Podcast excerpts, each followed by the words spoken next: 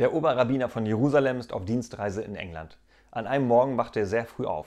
Es ist Chom Kippur, der höchste jüdische Feiertag, an dem außer Beten und Fasten alles verboten ist.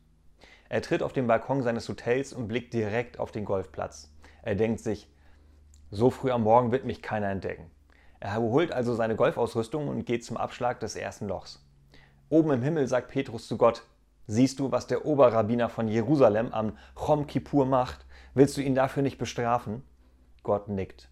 Der Oberrabbiner schlägt ab und trifft das Loch mit dem ersten Schlag, ein Hole in One, das allergrößte und allerseltenste Ereignis für einen Golfer. Petrus, das verstehe ich nicht. Du wolltest ihn doch bestrafen. Gott, das habe ich doch, denn wem kann er das jetzt erzählen?